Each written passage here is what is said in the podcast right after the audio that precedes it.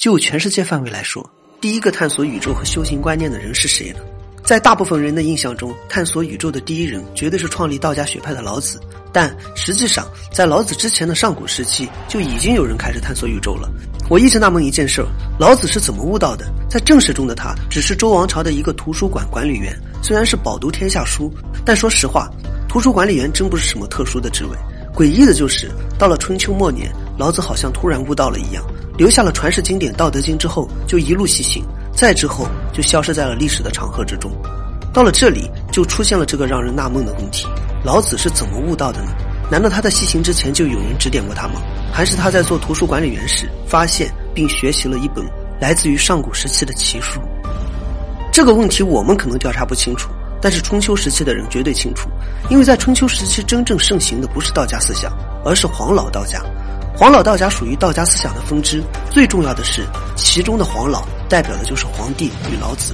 而皇帝生于上古时期，老子属于春秋末期。显然，皇帝要比老子的来源更早。也就是说，真正的道家思想其实是源自于皇帝的思想，或者是说，老子继承的是皇帝的思想。这么来看的话，帮助老子悟道的这个人就是皇帝。但有一点始终让人百思不得其解：既然道家思想源自于皇帝与老子的观念，既然真正的道家思想应该是黄老道学，那么除了老子的《道德经》之外，皇帝所书写的经典是什么呢？从古至今，无数学者一直在研究这本消失的皇帝经典。没想到机缘巧合之下，它竟然出现在了我们这个时期。这部经典还是出自于我们熟悉的马王堆汉墓。一九七三年十二月，中国科学院考古研究所针对马王堆汉墓的考古发掘活动已经进入了收尾阶段。就在人们以为不会再有什么重大发现的时候，马王堆汉墓的三号墓涌出了大量的帛书和衣简。帛就是一种丝织物，在书简和纸张没有盛行的时候，人们习惯将文书与经典记载于帛书之上。在这其中最引人注目的就是帛书版本的老子和两幅古地图。这两幅古地图，后续有机会我们还会再说到。今天我们要说的皇帝经典就隐藏在帛书版本的老子之中。帛书老子出土后，人们发现它与传世版的《道德经》有些相似。帛书老子共分为甲乙两本，真正让人震惊的就是其中的老子乙本。在这其中记录了一类消失的古书《黄帝四经》，真正的道就在这本《黄帝四经》之中。《黄帝四经》并不是一本书籍，而是一类书籍。在马王堆汉墓出土的《黄帝四经》就包括经法、十大经、称经与道元经，其中共有一万一千多字。台湾史学家王寒生先生特别喜欢研究黄帝，为此还曾创建了一个叫做轩辕教的教派。他听说马王堆汉墓出土《黄帝四经》之后，恨不得立马就飞回大陆，但奈何当时海峡两岸还未通邮，无法看到真迹。几经周折之后，王寒生终于拿到了经书的复印件，并连夜解析，并且还为此写下了一本书籍。在这本书籍的序言中是这么描述的：读罢四经，我们认识到了修道之门径，更提高了人生境界。如果我们仍然是懵懵懂懂，那就不可挽救了。纵然再读书万卷，也无济于事。在四千年前，我祖已经打开了宇宙奥妙之门，指出了一条上进大道。今日能读到宝贵经典，是如何幸福？在《黄帝四经》出土之前，大多数认为道这个观念最早是出自于《道德经》之中，其中记载有物混成，先天而生，寂兮寥兮，独立而不改，周行而不殆，可以为天下母。吾不知其名，强名之曰道。老子认为宇宙的本源就是道，它先天地而生。无时无刻的运行在宇宙之中，它创造了天下和万物。这个道类似于一种能量，相当于西方的原子说。同样的描述在《黄帝四经》中也有。皇帝认为道虚空无形、无边无际，万物都要依靠它生长。宇宙中的万事万物的生死成败都由道决定。而且皇帝也认为，想要把握住道，就要把握住规律，或者说道就是一种规律。之后还有记载，在《黄帝四经》的表述中，也认为道是先天一气，它看上去浑混沌沌。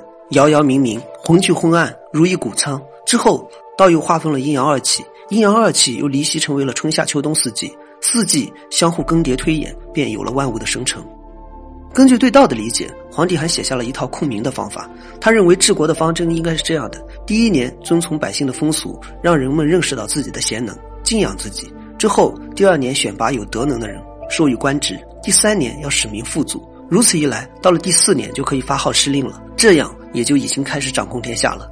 第五年再用法律来治理百姓，在严峻的律法下，第六年的百姓就有了畏惧心理。到了第七年就可以指挥百姓出征了。首先是顺应民心，然后激励百姓，在避免征税，让百姓敬佩；之后发号施令，让百姓试着顺从；之后设定各种法律，有罪必罚，不可姑息。再之后呢，百姓就有了畏惧心理，就会产生敬畏，到最后就可以让百姓出死效力了。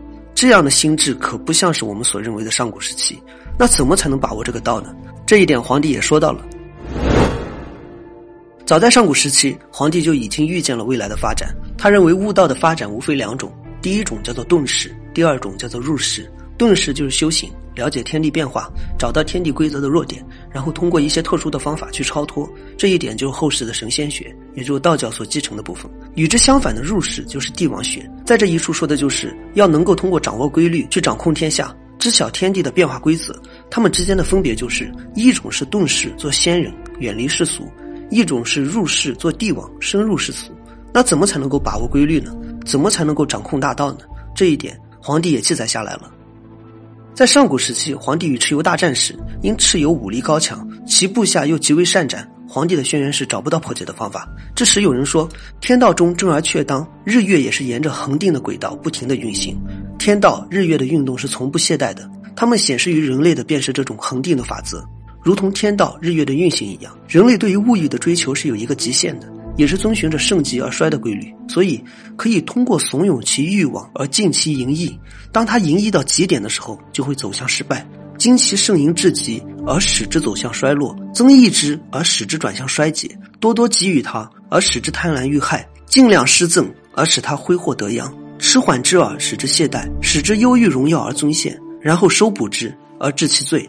不断的使其尊显高贵，然后一旦动手倾覆，他就无可救药了。在与蚩尤交战六十次还未成功时，有人说：“我们现在需要的是上下一心，做好准备。我将借着蚩尤所行的逆事，满足他的欲望，鼓励他尽力去做坏事，促使其恶贯满盈。你什么也不要说，居上位的人只需端正己心，在下位的人只需静定其意。端正己心以待天时，静定其意以祀人事。天地为之建立民凤，万物随之而生。”并受自然规律的支配，天道是永恒不败的，逆与顺各有风纪，不要惊慌，无需恐惧。蚩尤倒行逆施的恶行就会得到惩治了。其实从这些描述中就可以看出，皇帝与蚩尤战争的成败，其实不是在战斗本身，而是在于天道的变化。就像是古人常讲的“分久必合，合久必分”一样。同样的话，在各国的思想家口中也都一样。古希腊的希罗多德说过：“欲让其灭亡，必先让其疯狂。”这一篇出自于《黄帝四经大经》中的政乱篇，他还为我们揭露了一个真实的皇帝。皇帝擒住蚩尤之后，剥了蚩尤的皮，制成箭靶，令人射之，射中多的人给予奖赏。剪下了他的头发，用来装饰旗杆，并将这种旗帜高高的悬挂，标志为蚩尤旗。在他的胃中用毛塞满，制成皮球，令人踢之，然后把他的骨头剁碎，掺在加苦菜的肉酱中。再往下我们就不说了，有点恶心。之后皇帝又说：“不要废坏我所立的禁规，不许倾倒我所赐给你们的肉酱，不要扰乱民心，不要背弃我所秉持的天道，废坏禁规，扰乱民心，违背信义，明知不对却一意孤行，违反法度和天道，专断无常，肆意行事，未受天命而擅自兴兵，这些都将受到像蚩尤一样的惩罚。”于是制成蚩尤的模型，使其弯膝脊背，披甲穿锁，容色尽丧呆滞，服贴地，充当地下之主。这样的蚩尤形象跪在了皇帝墓之中。除此之外，在《皇帝四经》中蕴含的知识还有很多。天地之间有永恒不变的法则，这个法则对一个人、对一个国家都是一样的。骄横凌人、恃强斗勇、好弄阴谋的国家必有灾祸。背逆天道的恶行正在势头上的时候，有谁肯去正面的抵抗它呢？无人抵抗他，他就会变本加厉，到时天道自然会倾覆他。我们旁边的大漂亮国好像就不明白这个道理，在其中还说明了用人的道理。语言是人内心的标志，表情是人心里的外化，气质是人心灵的表露。所以接触一个人时，最重要的是观察。如果言行一致，那么就可以重用。关于遁世的大道，我们也简单说一下。书中的原译文是这样的：道的中心精神，一般人是无法领会的；它的终极目标，一般人是难以实现的。只有圣人才能在无形之道中看出有形之道，在无声之道中听出有声之道，在虚静之道内觉出道之实在，然后他就能进入太虚，与天地之精气相通，他与道合二为一，他们相互融合，周流不止。这种人可以说明白了天下万物之本体。明哲之人能观察到宇宙的深远之处，他能知道别人不知道的事情，得到别人不能得到的东西，可以说对微妙的东西有很深的洞察力。这个与我们之前讲的《道德经》是一致的。洞察规律是得到的关键，怪不得古人都那么喜欢打坐和冥想的。那我们今天的内容就到这里了，我是白同学，咱们下期再见。